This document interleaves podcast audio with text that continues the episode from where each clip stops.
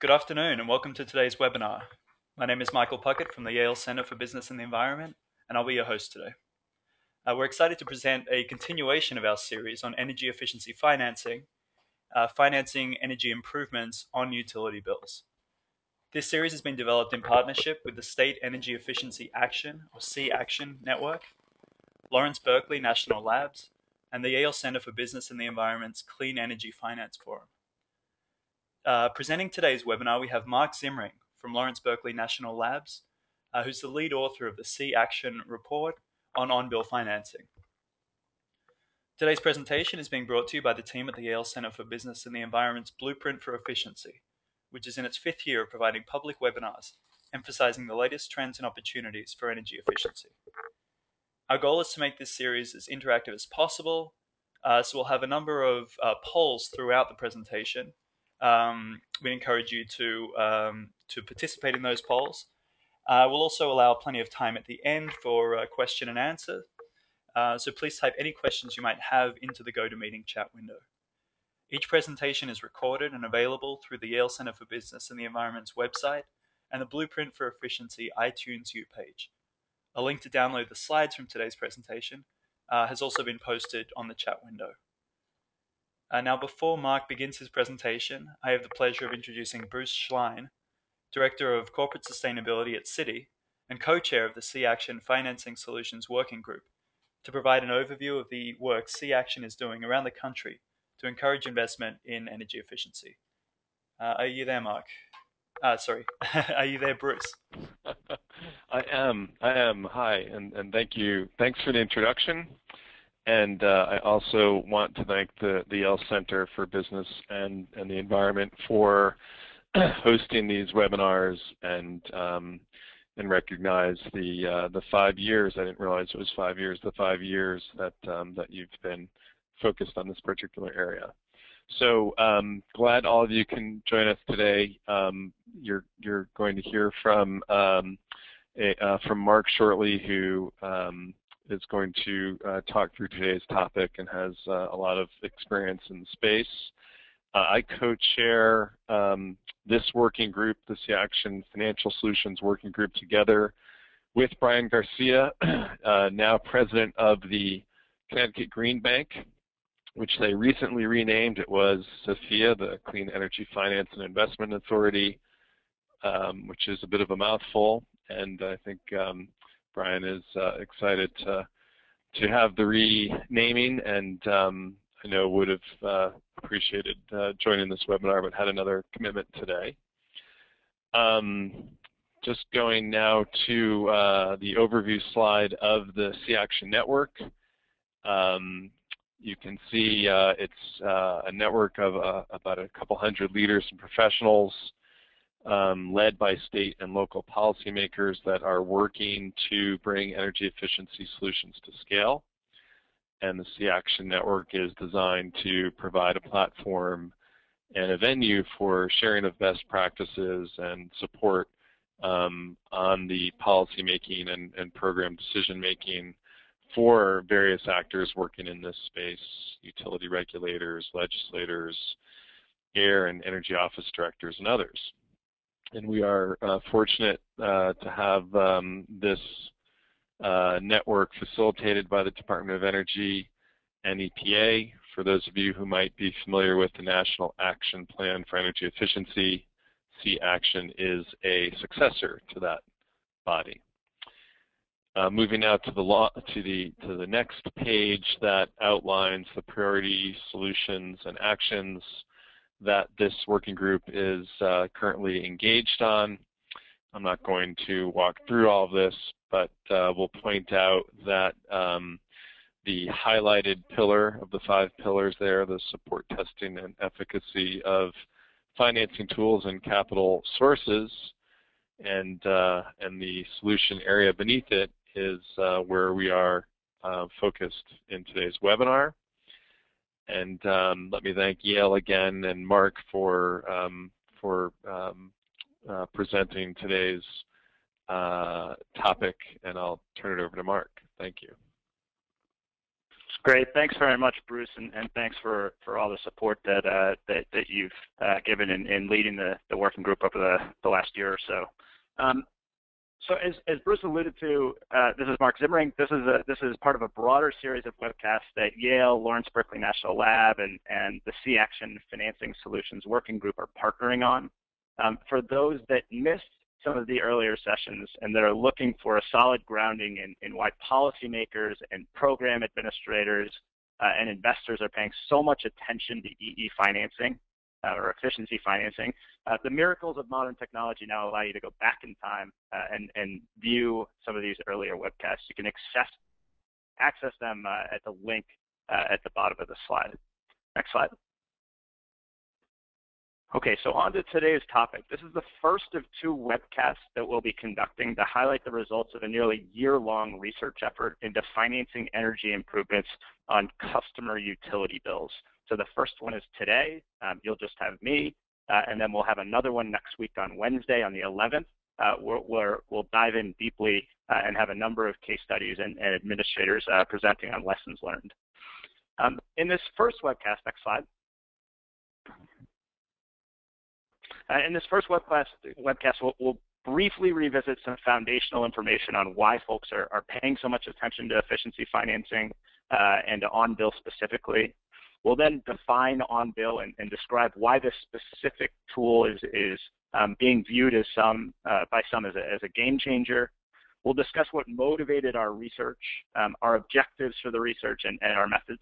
Um, before jumping into the real meat and potatoes of today's session, um, which is a characterization of the existing on-bill program landscape um, and, and a dive into the four key program design considerations around which our report is organized. Uh, and again, in the second webcast on July 11th, we'll dive deeper into these program design considerations and include a bunch of case studies.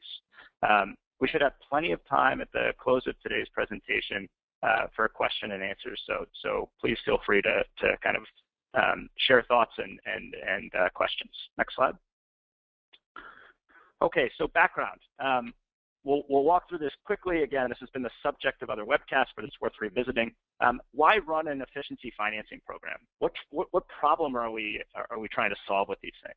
Um, at the most foundational level, efficiency improvements often have large upfront costs and financing can help customers to overcome these costs by spacing out their payment for efficiency improvements, often in a way that aligns with their realization of energy savings.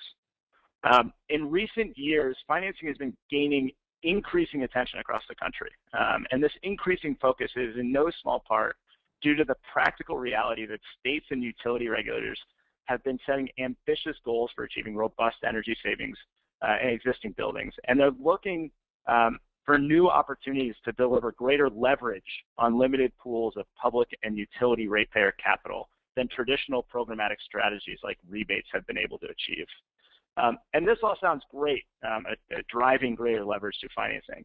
Um, but, and, and, this is a big but, in order for financing programs to deliver uh, on this leverage, they need to drive customer adoption of efficiency.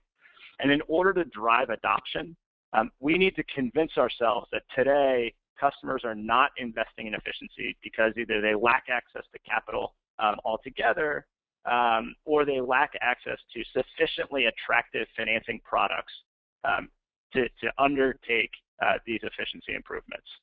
Um, in the next slide, I'll cover a, a, couple key rationales for, for focusing on kind of programmatic financing and then, uh, and then on bill specifically. Next slide. Okay, so, so um, again, in a previous webinar, we, we covered four broad rationales um, for why run a, an efficiency financing program. And I would, I would divide these into two broad categories. Um, the first is to deliver more attractive or accessible financial products. Um, and the second is that there's, there's some foundational work necessary to, to, to kind of drive market organization, investment market organization, um, in order to deliver large pools of low cost and accessible capital. Um, it's important to acknowledge that a range of tools, including interest rate buydowns, rebates, and financial products like on bill may be effective in achieving some or all these benefits. Um, the red arrows on this slide uh, indicate why on bill is achieving so much attention, um, which is to say that to the extent that customers repay financing on their utility bills at higher rates than they re repay financing not repaid on the utility bill, it may warrant expanding customer access to capital beyond that which standard financial products do. Um, this strong performance or low default rates may also reduce the interest rate or extend the loan term of on-bill products. Uh, again, potentially driving more attractive products to customers and, and moving them towards action on efficiency. Um, in addition, some unique properties of on-bill um, may help to overcome more than just the upfront cost barrier, uh, helping to resolve issues such as split incentives between owners and tenants, helping to survive ownership or tenancy changes and, and overcome uh, barriers of long project paybacks, particularly when we're talking about deep energy improvements, um, or garnering off-balance sheet treatment um, for those that already have access to traditional financial products but, but uh, need something else to, to motivate them to move. Um, if some of that was unfamiliar, don't worry. It's covered in depth in the report, and, and we'll touch on it today, but cover it more comprehensively on the second webinar. Next slide. Okay, so on to the main event. Um, what is on-bill financing? Um, at, at, the most basic level, on-bill programs simply involve repaying financing for energy improvements on the consumer's utility bill. There are many, many possible program structures. Um, we see lots and lots of variation when we look across the U.S. and abroad in program design. Um, and these program structures and the variance uh, across them ultimately reflects different policymaker goals um, and, and, and, objectives. Um, but all are united by this basic feature, which is that uh, consumers are repaying uh, interest and principal on, on, these, uh, on these financial products on their utility bills. Um, and when we look across these programs, we find that four key program design features um, drive this program diversity. Uh, so the first is how is the product structured? Um, what are the consequences if you don't pay? Um, what, where does the money come from? Is this public money? Is this utility money? Uh, is this private investor money? Who's eligible? Uh, residential customers, non-residential customers. Um, how do we how do we underwrite uh, these products? And then once you once you've been approved, um, what are you allowed to finance? Efficiency, renewables, um, all the above. And, and the report is is organized around um, those four key program design features. We'll touch more on them in a bit, uh, and again on the 11th dive, dive into to more detail on some of the key considerations around these designs. Next slide. So before we get to the numbers, um, I think it's worth talking about why folks, um, how, how objectives have shifted uh, through time in terms of running an on-bill program. So we've seen that some on-bill programs have been around for decades, and that administrator and policymaker objectives um, have shifted as perceived market needs have shifted. So for example, when the first generation of on-bill programs was launched uh, in the late 70s and early 80s, um, interest rates were much higher than they are today. So mortgage rates um, during that period reached as high as the upper teens before settling into the, the 7 to 10% range uh, throughout the 90s. And given these high interest rates, um, affordability was really top of mind. Affordability of efficiency improvements was top of mind for a lot of policymakers. Uh, and this was a key target for the first generation of on-bill programs. Um, in recent years, as interest rates uh, have come down and remain low, we've also seen that capital access has been demonstrably restricted as the financial crisis drove lenders to tighten underwriting standards and consumers faced historical uh, financial challenges. So kind of a perfect storm here. And in this context, we've seen some on-bill programs launched to expand access to capital uh, among traditionally underserved populations like single-family middle-income households or, or, small businesses. Um, some recently launched programs also include specific provisions I referenced earlier, targeting a broader range of barriers to consumer efficiency adoption than just the upfront cost. So thinking about split incentives, for example. Um, in this context, consumers that already have access to low-cost conventional loan products may be driven to adopt efficiency because on-bill programs may be more attractive. Um, and then finally, uh, increased focus on on-bill is part of a broader trend among policymakers and administrators um, seeking to tap into private capital to stretch the impact of limited program funds further. Um, we see uh, in recent years a shift um, in, in program funding from pub, largely public funding or ratepayer funding um, to, to, seeking to rely uh, more on private capital. Um, so with that, let's pause for, um, for our first poll. Okay, thanks, Mark. Uh, so we have our first poll today, um, which should be up uh, on everyone's screens. The question is, what is the most important objective in running an on-bill program? Uh, is it affordability, access to capital, uh, to drive demand, or to increase leverage?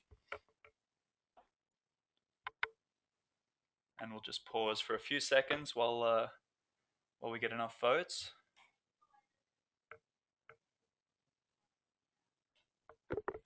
Okay.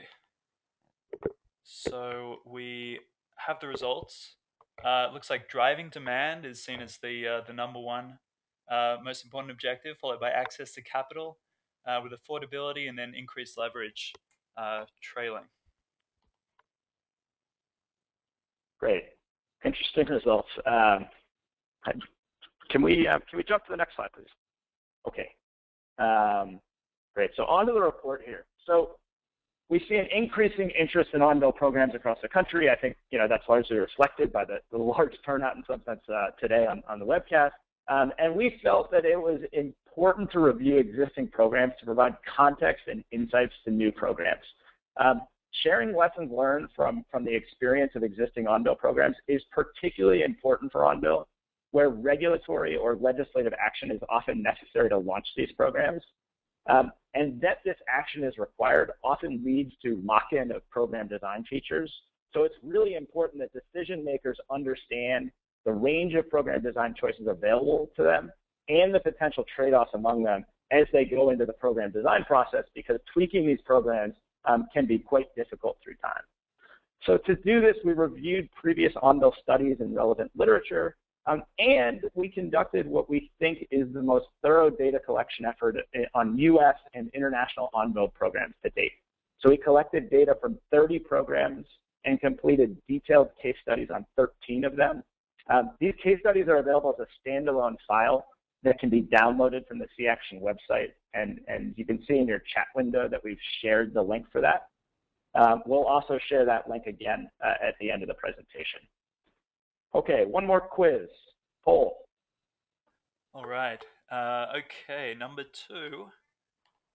Um, question this time is how much on-bill activity do you think has occurred across the 30 programs uh, we collected data for in this report?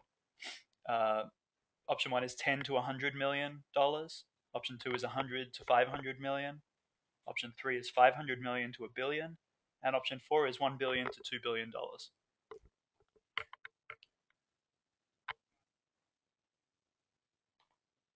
Okay, the results are in. Uh, it looks like most people think that uh, we're looking at 100 to 500 million dollars. So, uh, Mark, what, what was the actual? Yeah, well, let's dive right into the next slide. I mean, I, I think when we went into this report, um, I, I largely expected to find the same thing, um, which was which was kind of uh, low hundreds to, to kind of mid hundreds of millions of dollars of of financing. Um, and what we actually found was that as of January 2014, programs were operating in at least 25 states, some for over 30 years, that these programs are operating across um, both wide geographies and a real diversity of utility and program administration models. So we see these programs operating uh, in, in, rural co-ops, with public utilities, and, and with investor-owned utilities. Um, and at the highest level, there's been a heck of a lot of activity. Across the 30 programs we studied, over $1.8 billion of financing has been delivered through on-bill to over 200,000 participants. Um, some of these programs have been around for, for multiple decades, but really big numbers for a tool that is widely viewed as, as, as being in its infancy. So in the next several slides, I'm going to share some key findings from the report. Um, number of programs by sector, breakdown of this volume uh, by sector, default rates, age of these programs, uh, and then a few highlights from those that have done particularly large amounts of volume. Next slide. Okay, so for ease of presentation and, and because the importance of specific program design elements really differs across consumer classes, um, we segment the 30 programs into those serving primarily residential, uh, and, and, residential we define as single and multifamily consumers, and those, those serving primarily non-residential consumers, so commercial, industrial, and institutional. Um, roughly three quarters, so 22 of the 30 on-bill programs included in this report, are primarily focused on residential program, residential customers. Nine of those 22 residential programs are targeted only at single family homeowners, um, and residential tenants are eligible to participate in seven of those uh, 22 programs. Uh, when we look to the non-residential sector, uh, there are eight programs um, targeted, targeting these customers. Um, two of the eight non-residential programs are targeted exclusively at, at hard-to-reach small business markets, uh, while the other six are, are, offered to a broader range of non-residential consumers, so large commercial, industrial, ag, and, and institutional. Next slide, please. Great. Um, so 27 programs reported data for this report, um, and, and uh, sorry, loan volume data. And, and the reason that it's just 27 is that three were in the process of launching when we wrote the report. Um, so let's unpack this information a bit. So while 73% of programs overall, 22 programs were, were residential, and uh, more than three quarters of participants were residential, um, only 59% of, of, dollars of financing went to the residential sector. And, and this makes sense uh, at a fundamental level as non-residential customer loads, uh, efficiency project sizes, and loans tend to be uh, substantially larger. In fact, we found that, that the average non-residential loan was almost three times as large as the average residential loan. Next slide. Okay. Oh, oh we gave it we gave it away. But no, I don't think. Let's, um, let's, let's pause for another poll. yeah, for those who are looking uh, very closely, we gave away the results here, but uh, we have the next uh, the next poll, which is looking at default rates. Um, so estimate the median lifetime default rate uh, residential on-bill programs have experienced so far. So uh, do you think it's between 0 and 0.5%? Uh, sorry, I actually have to launch the poll. There we go. Do you think it's between 0 and 0.5%, between 0.5 and 1%, between 1 and 2%, or between 2 and 5%?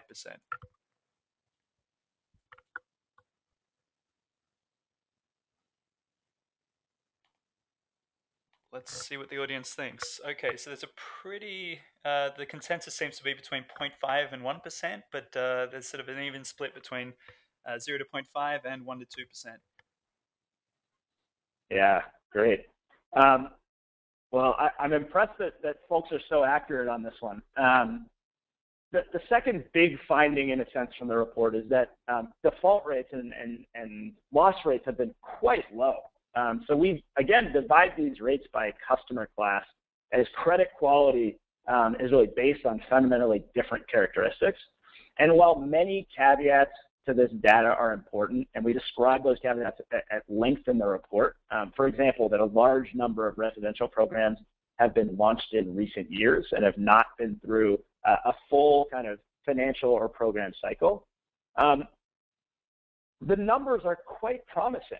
Um, with, with those caveats behind us, of the 22 programs that reported default rates, um, and remember, this is across almost $2 billion of financing, and in some cases from programs that have been operating for decades and, and, and thus have weathered multiple financial cycles. Um, we're talking about less than 1% default rates, uh, median uh, default rates, and, and in some cases, uh, less than one-tenth of 1% for the residential sector. Um, even 3%, so I look to the high side of, of both of these, um, is really exceptionally low when we compare it to, for example, loss rates on, on consumer loan products, which often range from mid-single digits to low double digits. Um, and, and those consumer loan products in the residential sector often used to finance uh, efficiency improvements. Um, and I think the takeaway here is that if, in fact, to the earlier point that I made, um, these default and loss rates hold through time as these programs gain experience, um, they may be a, really powerful set of tools um, for delivering over the long run uh, low cost, accessible uh, access to, to, capital. Next slide. Um, so we'll be discussing a bunch of program design features later, and, and again, with more focus next week. But one key takeaway from the report is that across all the choices that administrators have at their disposal, default rates have really been quite consistently low. Um, now, there are other reasons that program administrators may want to carefully consider design choices uh, beyond just whether they uh, deliver low default rates. So for example, if you're seeking private capital to fund programs or you're really focusing on driving consumer adoption, um, your choices on how the program's underwritten or what types of measures participants can finance will likely really matter. Um, but again, the overall analysis is quite promising from the perspective of low default rates. Um, next slide, please. Okay, so across the operating programs included in this report, the average age is five years, and this speaks to something that I was alluding to earlier with programs not having been through a full financial or program cycle. Now, while Tennessee Valley Authority offered one of the nation's earliest on-bill programs in the late 70s, non-residential programs tend to have significantly longer operating histories than their residential counterparts. So in fact, almost three quarters of residential on-bill programs in our sample have been started in the last four years, while three quarters of non-residential programs were implemented more than four years ago. So a real shift in, in trends towards residential uh, in, in recent years. Um, when we look at market penetration rates for these on-bill programs, they tend to be quite low. Um, so 60% of the residential on-bill programs uh, in the report have market penetration rates of less than 1% over their lifetime program operating period. Um, the median cumulative market penetration for these programs, uh, for those programs started in the residential space started in the last five years, uh, is less than 1%. Um, but in some sense, the story may be slightly more positive, which is to say that in the residential space, the two longest running programs have served um, about 12 to 15% of their target market, and those programs that have been around for more than five years averaged uh, uh, just over 5%. Um, given their longer operating histories, non-residential programs have tended to, reduce, to reach uh, more customers uh, than, than uh, residential programs. And we see that on the high end for these non-residential programs, uh, in Connecticut, uh, two utilities have, have reached almost 30% uh, of their eligible small business market over a decade. So to put this all in context, um, on-bill's capacity to increase the rate of consumer adoption of efficiency remains uncertain. This kind of 1% per year market penetration that, that we generally see in on-bill programs outside of the outliers um, is, is about in line with standard efficiency programs. Um, now, we also see that the leaders have been quite successful, um, and it's unclear whether it's the financing itself or other program design features in these leading programs. Um, but what is clear is that the young age of many programs um, makes strong conclusions about the long-term efficacy of on-bill and driving increased customer adoption of efficiency. Um, challenging, and there's, and there's lots still to be learned. Next slide. Um, one of the one of the interesting things about the data set, and another reason strong conclusions are challenging, is that um, we found that historic on-bill activity has been heavily concentrated uh, in just a few programs. So approximately 90% of historic program volume by dollars and number of participants has been concentrated uh, in, just the, the five programs that you see on your, your screen. Um, the big takeaway um, in terms of what's driven success of these programs is, is that um, they've done one of three things. So uh, the first is that they've, they've, in some cases, programs have focused on market transformation in a single technology. So here I'm referring to the Tennessee Valley Authority uh, and their heat pump focus with on-bill, or at least historically. They've recent, recently kind of expanded eligible measures to, to think about um, a broader set of efficiency uh, measures. But, but for TVA, you know, effectively a combination of utilities motivated to grow their electric loads and a mature contractor work, workforce have effectively sold uh, these appliances at high rates using on-bill financing uh, throughout their, their territory. Um, the second is that um, some programs have effectively allowed consumers to finance um, almost anything energy related. So anything, anything um, that, that delivers um, some level of efficiency savings, um, including single measures. So really important things. So Manitoba Hydro, for example, in, in Canada, where, where utility rates are quite low, um, there'll be a there'll be there'll be a case study in next week's webcast. Um, over 90% of consumer activity for that program has been for single measures such as windows and doors. And then I think the third bucket of what's driven success is um, that programs that have restricted what you can finance um, to, to kind of multi-measure efficiency uh, improvements have generally provided large financial incentives in the form of rebates to complement the provision of attractive on-bill financing. So in Connecticut, for example, they offer 0% financing and rebates that have averaged about a third of project costs.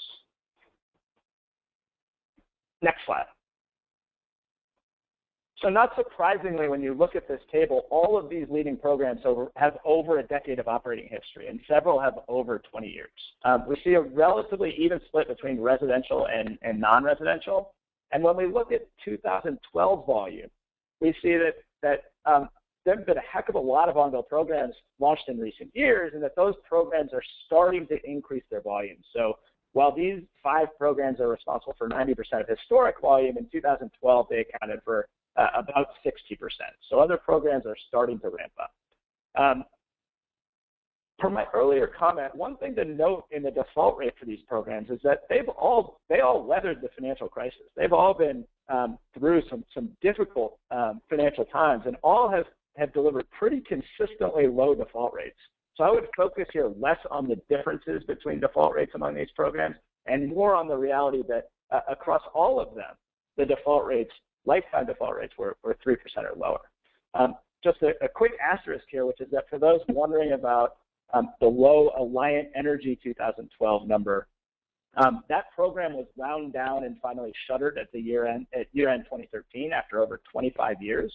Um, and Alliant's experience is really fascinating, and, and we captured it in a case study that highlights how important specific program design features are to program participation. Okay, next slide. So with that broad overview of the on-bill market complete, um, we'll spend the next few minutes ahead of the Q&A providing um, an overview of the key program design considerations that we highlight in the report. So um, how is the product structured, disconnection and meter attachment, um, capital sources, where does the money come from, customer creditworthiness, how are we qualifying for customers for this, um, and then eligible measures. What, what can customers do once they've been qualified? Um, and again, we'll cover this in more depth next week, but I wanted to provide a foundational overview today uh, in case you can't make it next week. Next slide.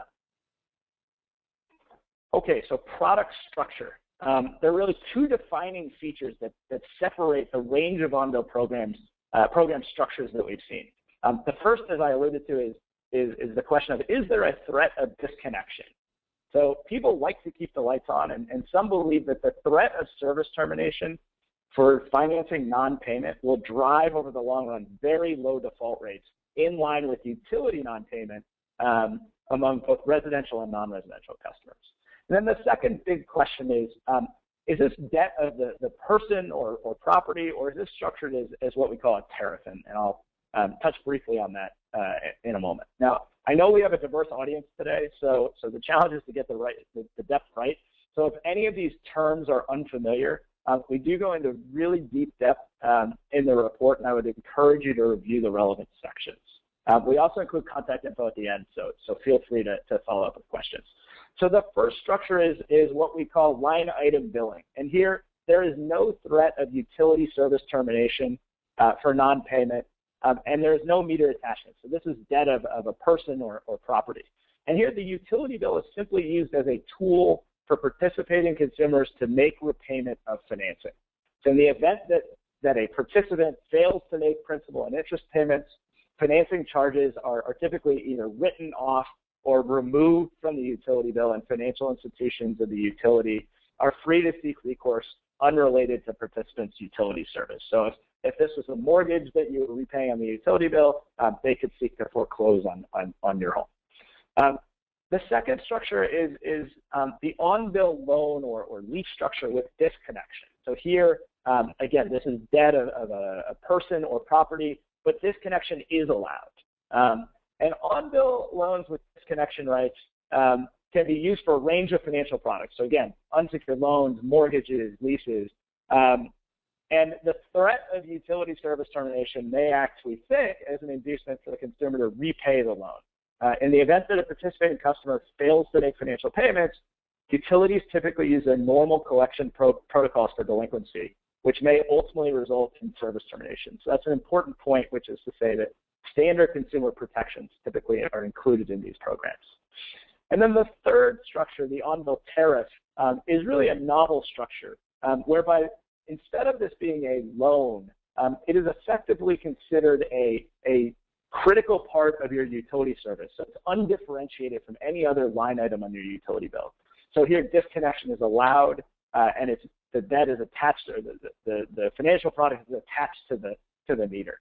Um, and the significance of this, we, you know, we don't have the time today to go into the significance of this, but, but it has the potential um, to get at some of the balance sheet treatment, uh, the automatic transferability issues that affect uh, customer willingness to invest in long project payment projects, and a few other benefits. So of the 30 programs in this report, 10 offer line item billing, 13 offer on-bill loans with disconnection, and seven offer on-bill tariffs. Um, so of the 23 programs that offer either line item billing or on-bill loans, um, they've done 99% uh, of, of uh, on-bill financing by dollar amount. Now, this is um, somewhat misleading in the sense that uh, on-bill tariffs are, are, a relatively new innovation, um, and we expect um, program focus on this structure to expand in the coming years. Next slide. Okay, so it's time for another poll. Um, so the question here is, of those three approaches that, um, that Mark just outlined, which approach to product structure is most able to overcome barriers to energy efficiency finance? Um, option one is line item billing, option two is loan, for, loan with disconnection, and option three is on-bill tariff.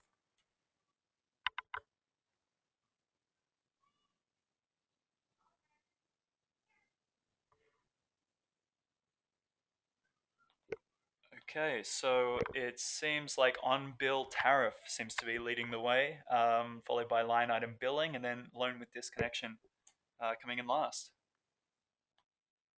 Yeah, and I think that reflects the, the um, current energy around this tariff structure. We raise a bunch of um, questions and issues for consideration in the report that I would really encourage folks to focus on, uh, which is to say that tariffs have lots of promise, um, are really unproven in a sense and that these programs are new. Um, and there are a bunch of um, both kind of um, legal and, and accounting and, and um, other considerations that, that program administrators and policymakers and financial institutions um, should really kind of dig into uh, in, in assessing the long-term uh, value of that structure, but quite promising, and, and I think that's reflected in the, uh, the energy behind it. Um, great, so the, the second key consideration here is where does the money come from? Um, and we divide programs into, and this is using market nomenclature, um, on-bill financing, which is funded with utility capital, ratepayer capital, or public capital such as taxpayer funds or greenhouse gas credit trading proceeds. Um, and that capital is used to fund uh, on-bill financial products. Uh, and then into on-bill repayment. So on-bill financing versus on-bill repayment and on-bill repayment is used uh, for non-utility investor capital, uh, or, or, sorry, to, to, label programs that are funded with non-utility investor capital. Um, we acknowledge that utility capital is a form of private capital uh, and may be uh, a scalable approach to, to, delivering large pools of capital uh, for these programs, um, but we rely on existing market terminology here for the report. So the 30 programs, two-thirds of them are OBF. Um, so they're financed with either public uh, utility or ratepayer capital. And over 60% of program volume by dollars has been through these initiatives. So while there's lots of attention to OBR right now, and an increasing number of programs are turning to on-bill repayment, um, the, the majority of historic volume and the majority of programs operating today are on-bill financing. So for on-bill repayment, there are multiple pathways to using private capital. Um, and we, again, go into this in depth, and we'll touch on it in, in some more detail next week, but they divide we divide them generally into three categories. So um, there are those through which program administrators fund on-bill financial products up front and then resell them to investors, and we call this the warehousing model. There are those through which program administrators raise private capital upfront from investors and then use that capital to fund on-bill products. We call that the upfront capital raise model. Um, and then there's this third model, which is garnering, again, real attention uh, across the country, which is the open market model, through which individual financial institutions or investors deliver capital directly to program participants. Um, to date, almost all on-bill repayment volume uh, has been through either the warehouse, uh, sorry, has, has been through the warehouse model. So 99% of on-bill repayment volume has been through the warehouse model. Um, and program administrators using this model have typically are, uh, offered quite large credit enhancements in the form of guarantees. Um, I think the positive story around that is that uh, default rates or loss rates have been low enough that, that administrators administrators have generally uh, been able to, to manage that significant credit enhancement and use it to, to um, or the risk of that credit enhancement and use it to deliver really large pools of attractive capital. Um, but in some cases, uh, particularly with the open market model, uh, folks are looking to, to reduce that credit enhancement. Um, each of these structures really presents different types of risk and opportunity for administrators, um, and, and we'll go, we go into detail on those uh, in the main report. Next slide. Okay, so um, next is kind of options for assessing customer creditworthiness. So program administrators for on-bill programs and, and their financial institution partners use a range of criteria um, to assess the creditworthiness of applicants for a financial product. So we see everything from uh, traditional underwriting standards, and on this slide you see um, a set of single-family residential uh, metrics um, where, where, where they're really relying on metrics that are used for underwriting other types of financial products to expanded underwriting standards where the administrator starts with a set of traditional metrics but relaxes the, the minimum standards for applicant approval. Um, and the goal there is to approve, responsibly approve more customers for financing. Um, the third is alternative underwriting standards. So basically throwing out uh, minimum credit scores or maximum debt to income ratios and relying on something else altogether. Um, and here, typically with on-bill programs, we see it uh, is we see programs relying on a strong history of utility bill repayment. Um, and then a fourth or, or, hybrid set of underwriting standards, which is that um, administrators effectively relax uh, standard underwriting standards um, and then use a secondary or alternative set of standards to complement them. So here you can imagine a 600 credit score um, and then strong history of utility bill repayment. And again, here the goal of, of all of these sets of standards is to balance this need to responsibly uh, underwrite, right? So to, to, deliver capital to a set of customers that are able and willing to repay it, while also kind of recognizing that the, that repaying financing on the utility bill uh, may lead to uh, lower default rates than than um, repaying uh, financing off the utility bill. So of the 28 programs that reported underwriting criteria for this report, only one program relies exclusively on, on traditional underwriting standards. Uh, and that program rejects a significantly higher number of applicants than, than the other programs. Um, three programs rely on expanded underwriting, nine deploy uh, hybrid underwriting criteria, and 15, so more than half of the programs that reported uh, uh data to this to the, for this section of the report use alternative underwriting criteria. And again, this is really typically utility bill repayment history. Now, when we weight um, that by program loan volume, we actually see that programs using hybrid underwriting account for about half of all uh, on-bill program volume, followed by programs that rely on expanded, uh, with those using alternative accounting for just 20% of, of on-bill volume. So um, part of that is that a lot of the newly launched programs that we see are relying on, on, alternative underwriting standards, and, and those programs are still really in a ramp-up phase. Next slide. Okay, and the last kind of key consideration here of the four is, is the choice of eligible measures. So what are participants allowed to finance? And this really requires balancing the objectives of enabling or driving demand for cost-effective energy efficiency and, and renewable energy um, with a range of other program design or policy goals such as market transformation and job creation. Um, we highlight three key considerations. So the first is types of measures. Is it just efficiency? Is it efficiency in renewables? Um, do you enable customers to finance non-energy improvements um, that, that may be critical to the healthy functioning um, of energy efficiency improvements? What we find is that 12 of the 30 on-bill programs included in the report limited eligibility to just efficiency programs. 11 programs then allow renewable energy uh, technologies, and, and five, just five allow non-energy measures. And I, I'm focused on non-energy measures because when we look to small businesses and middle-income households, oftentimes uh, allowing consumers to finance those non-energy measures is a critical element to driving adoption. Um, but at the end of the day, those measures themselves don't deliver energy savings. And so um, administrators need to grapple with, with the trade-offs between them. Uh, the second major uh, component of, of, kind of what's eligible is it's single measures versus comprehensive measures, which is to say that, um, as I referenced before, a number of policymakers and program administrators, particularly those with aggressive energy savings targets, are really focused on um, driving participants to adopt multi-measure comprehensive energy improvements uh, that deliver deep energy savings, whereas others permit uh, participants to finance single measures like boiler replacements to balance energy savings goals with others such as higher job creation uh, that might come from higher participation levels that we typically see in single measure programs. Um, again, most programs that have achieved significant market penetration have permitted single measures, and those that have, have required comprehensive improvements or deep energy savings have often accompanied uh, financing with a significant set of financial incentives. And that kind of raises um, some questions about whether how the amount to which uh, financing programs on their own can increase leverage uh, relative to other strategies that program administrators may deploy. And then I think the last here is uh, last issue here is, is, bill neutrality or utility bill impacts. Um, we see some on-bill programs requiring that the expected energy savings from energy improvement offset 100% of project costs, sometimes including financing charges.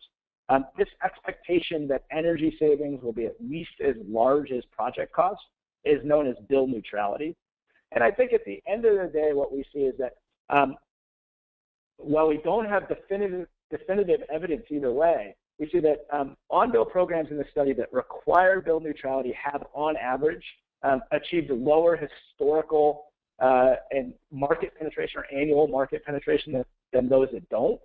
Um, and that there's uncertainty as, as to whether bill neutrality itself um, acts as a consumer protection or is necessary given strong performance across program attributes in terms of low default rates. Um, but it can be a powerful tool uh, for allocating limited uh, public monies or, or ratepayer monies um, to projects that are delivering kind of the most bang for the buck.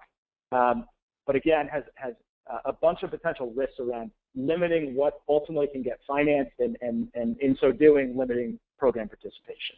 Next slide.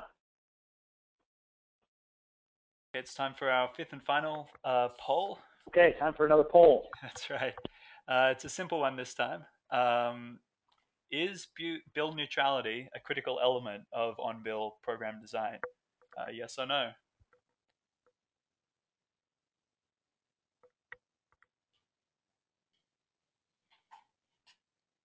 Okay, let's see what the audience thinks. Well, it's a pretty even split, actually. and I think that reflects the, the discussion that's happening in the marketplace today. We, we really try to dedicate um, a fair amount of time in the report to discussing the trade-offs around bill neutrality. Um, and it's really one of what we think over the long run will be one of the more uh, important considerations for policymakers and administrators and their financial institution partners. Um, great. So, so uh, we've now been through uh, the four key program design considerations. I think one thing to note is that the, that the, the report is organized around these. Um, so there's a chapter for each. And so while the, the overall report is long, um, you know, it's really easy to kind of dive into to each one of those. So if there's one of these in particular that's interesting, um, know that you don't need to, to kind of go through the entire report. You can really capture um, the key considerations and trade-offs in it uh, within individual chapters. Next slide.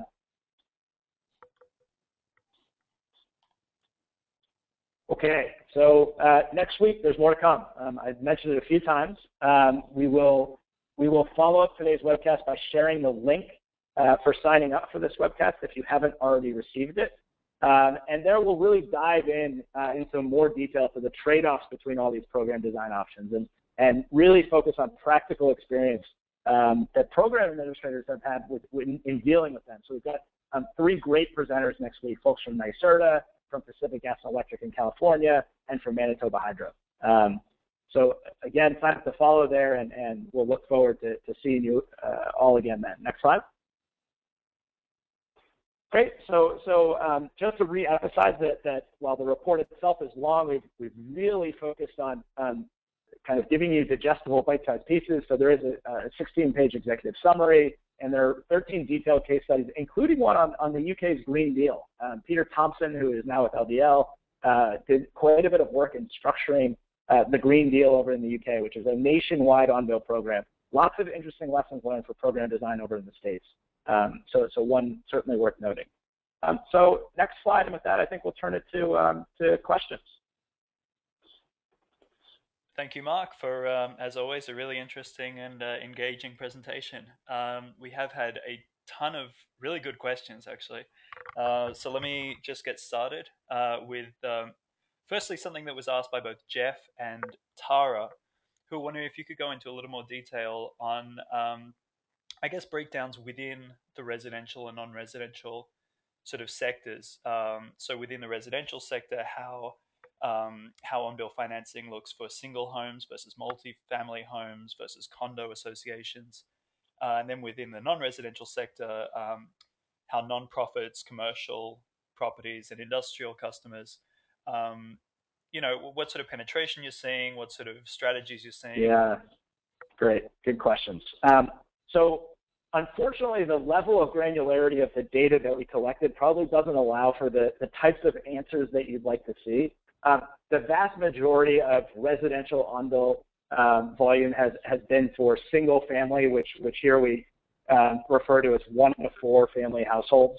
Um, households, and, and, we can certainly um, share share afterwards if you if you email us some of the more specific breakdowns. I guess I would say one of the kind of takeaways that we have on the non-residential side is that we do have data from programs specifically focused on small business.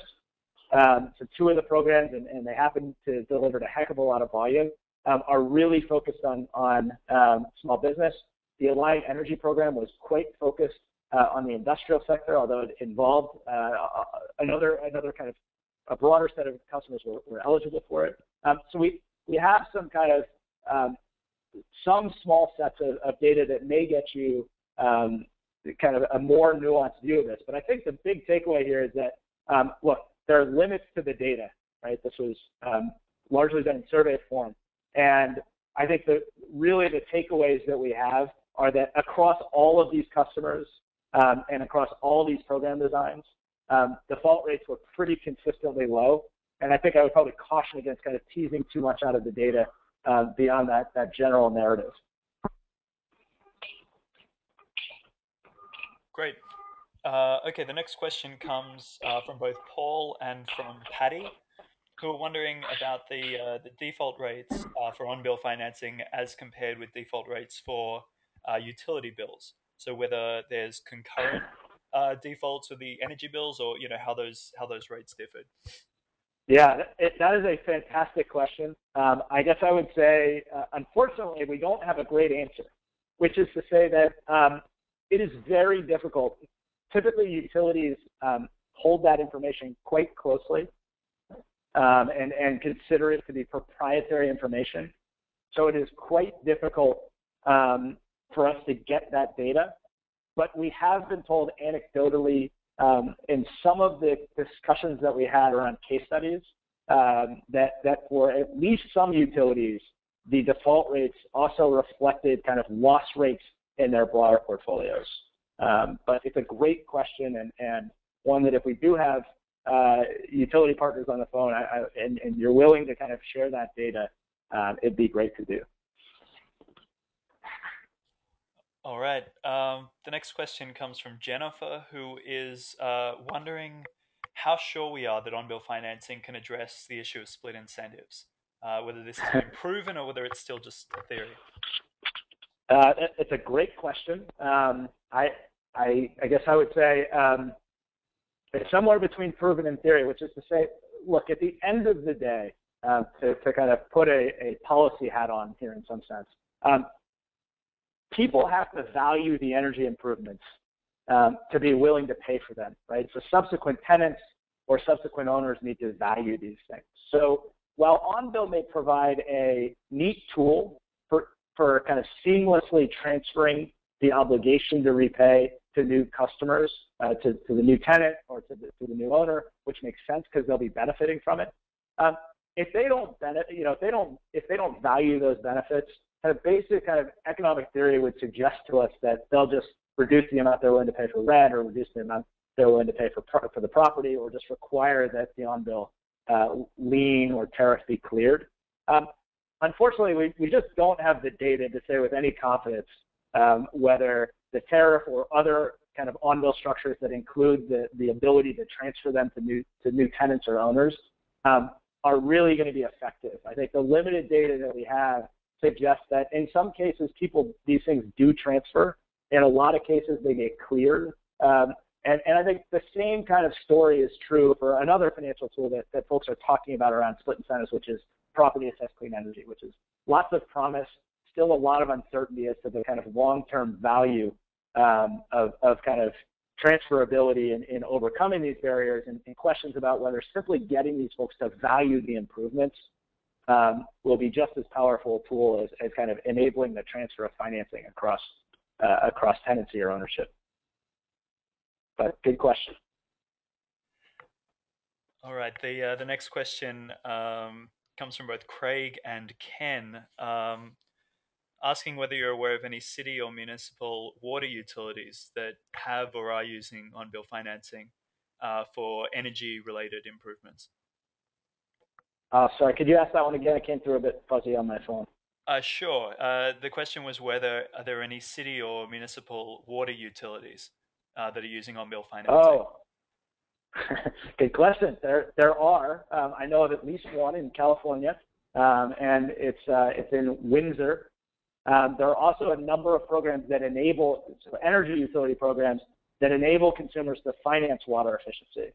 So there's some um, there's some on-bill. Pro- there are actually a couple in California that I'm aware of. Some some focus on um, landscape overhauls to reduce water use in, in landscapes.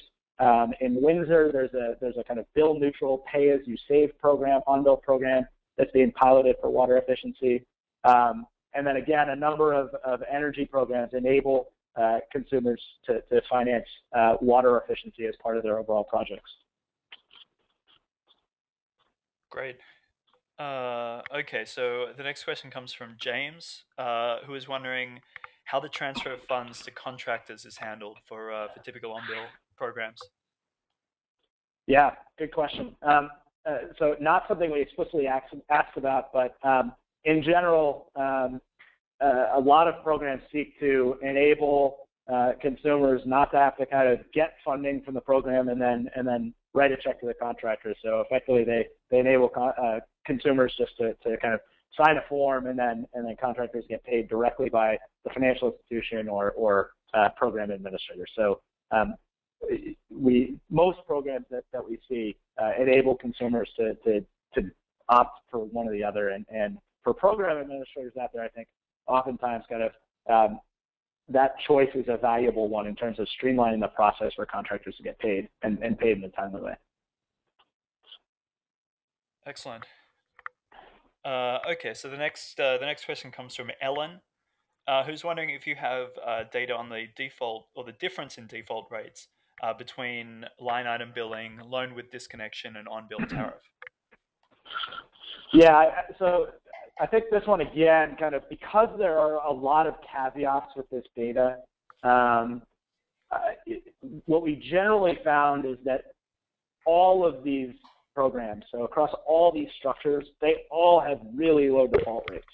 So none of the default rates were, um, or differences in default rates were significant enough um, that I think based on the quality of data we have, you could make any kind of high high confidence um, assertions about line item billing performing better than than tariffs performing better than you know or tariffs performing better than line item billing. Um, you know, we hopefully will continue to get really strong data out of all these programs. But I, you know, I, I do think that one of the kind of key takeaways is that um, just repaying on the utility bill seems to be um, quite positive. And then there's a bunch of variants in these program structures um, that beyond these four program design considerations may may account for um, you know a half percent difference one way or another. Um, but again, you know everybody being under or three percent or lower, that is a really um, powerful result, I think. Great. Uh, okay, so there's a question we've had from from a few uh, a few listeners, including Greg, um, who was wondering. Uh, he says it sounds like some programs follow the customer in terms of debt, whereas others stay at the meter. Uh, were you able to see any differences in success or default rates, and what key considerations arise between the two sorts of structures? Yeah, so these are all great questions, and, um, I think unfortunately it's kind of the same answer, which is to say um, the kind of follow the meter thing, which is which is in some sense the tariff structure. Um, the programs in general are too young for us to say much with, with high confidence about, um, about tariff performance in, in particular.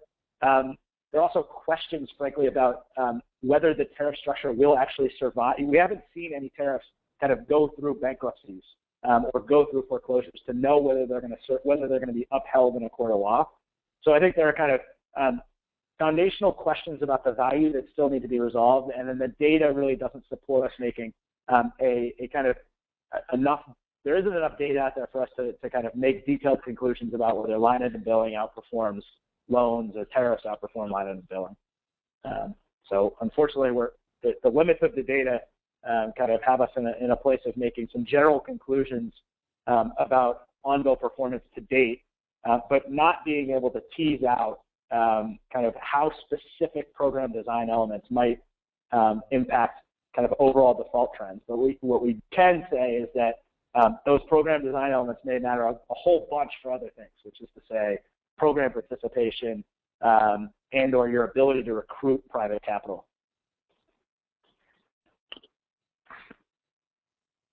Great. Uh, okay, so Leo asks um, whether there are any anecdotes where terminating service um, because someone didn't repay a loan led to bad PR for the utility.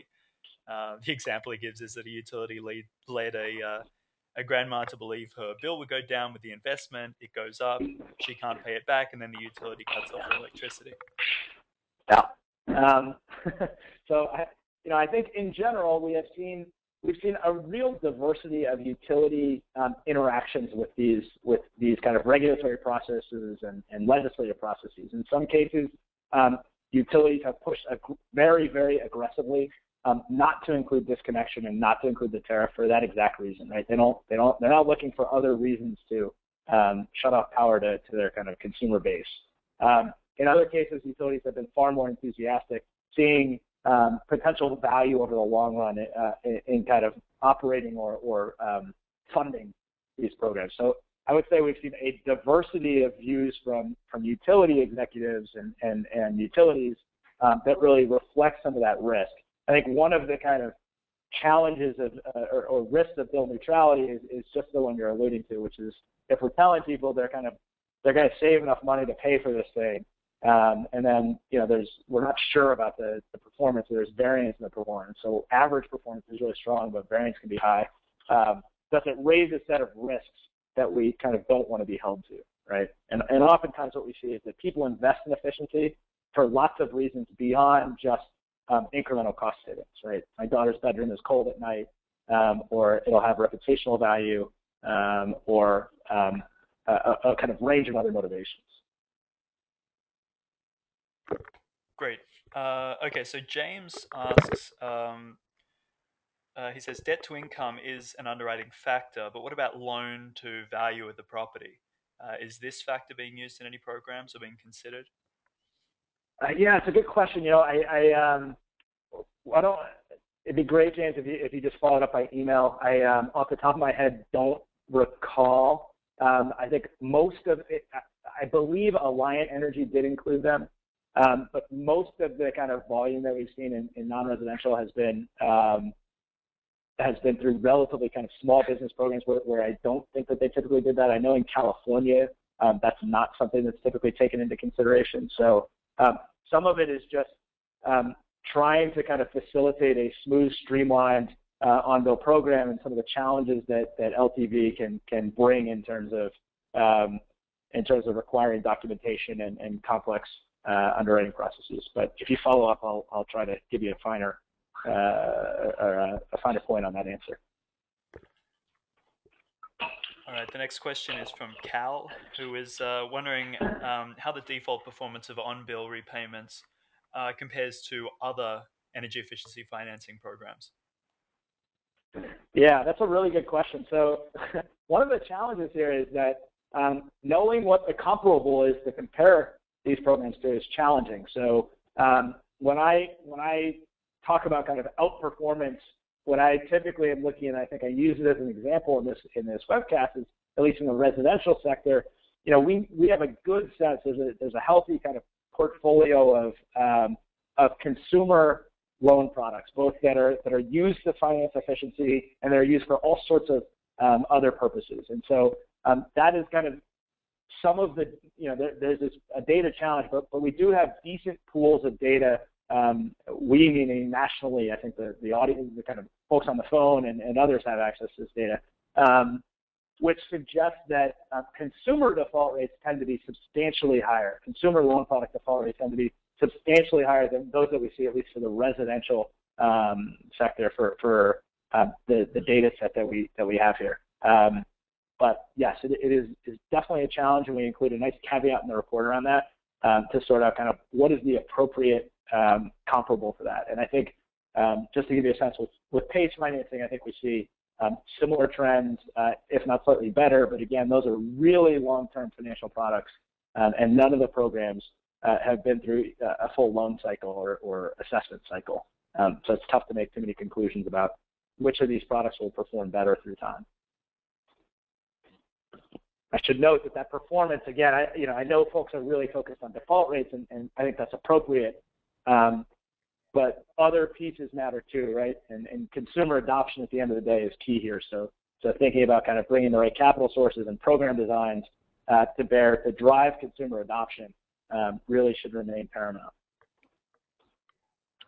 Great. So uh, the next question is from Anand, who asks, um, whether you've run into issues where an electric utility um, has required bill neutrality where where gas energy efficiency savings are significant or vice versa and how you see these cross sort of cross utility savings being handled. Yeah. Um, it's definitely been problematic for a few programs so i can think to um, illinois where we've done a case study in the residential space there um, where utilities have chose utilities were effectively given some latitude to um, to kind of define cost effectiveness um, in, in kind of ways that align with their programs and and um, and and really they, they were only allowed to count credit for um, end uses that they were um, that they were providing and so there have been real challenges in, in identifying cost-effective measures across a number of utilities in that program because of the fact that they can't you know they can't count um, gas savings or they can't count electric savings.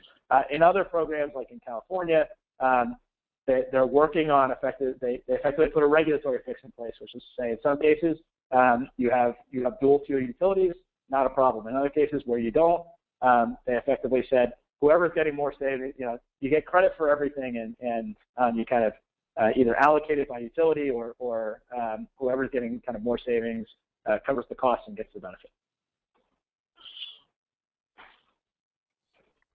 Great. Okay. Uh, so the next question comes from Patty, um, who says, "You mentioned low market penetration rates. Uh, how is the market defined here, and is it possible that the potential market is being consistently overstated?"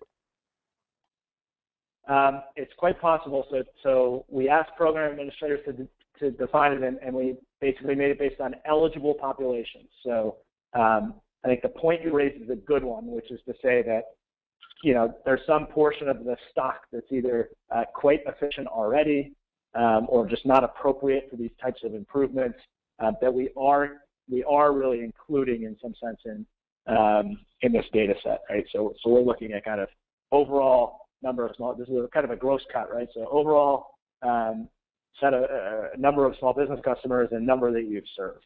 Um, so I think you could you could probably level a, a reasonable um, um, kind of or, or, put in place a reasonable caveat uh, about those numbers. But again, that's really what we typically see um, used across a number of efficiency strategies. So um, I'm not sure that it's not an apples to apples comparison uh, against kind of uh, when we compare kind of market penetration in these in these programs to, to market penetration elsewhere.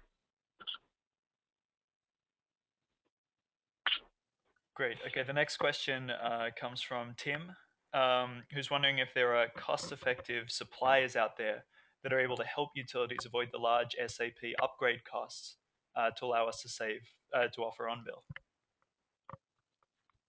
Uh, not sure I captured that question, but I think you're asking whether there are third-party partners that can help utilities operate these. Yeah, that's right. Is that right? Yeah, that's that's right. Uh oh.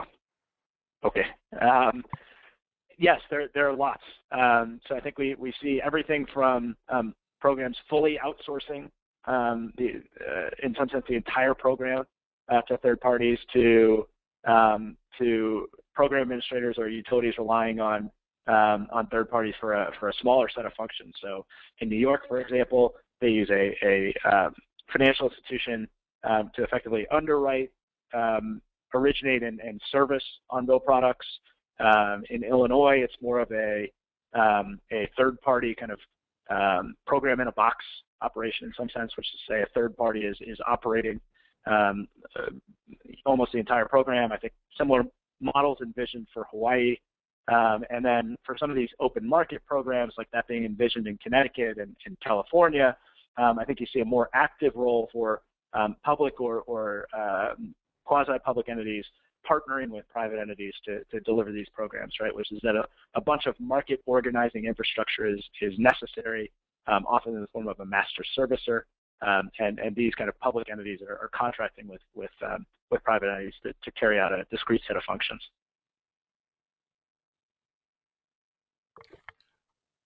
Great. So uh, I think we have time for a couple more questions. Uh, the next one comes from Nicholas, who uh, was asking about bill neutrality and wondering uh, over what time period uh, that's typically defined.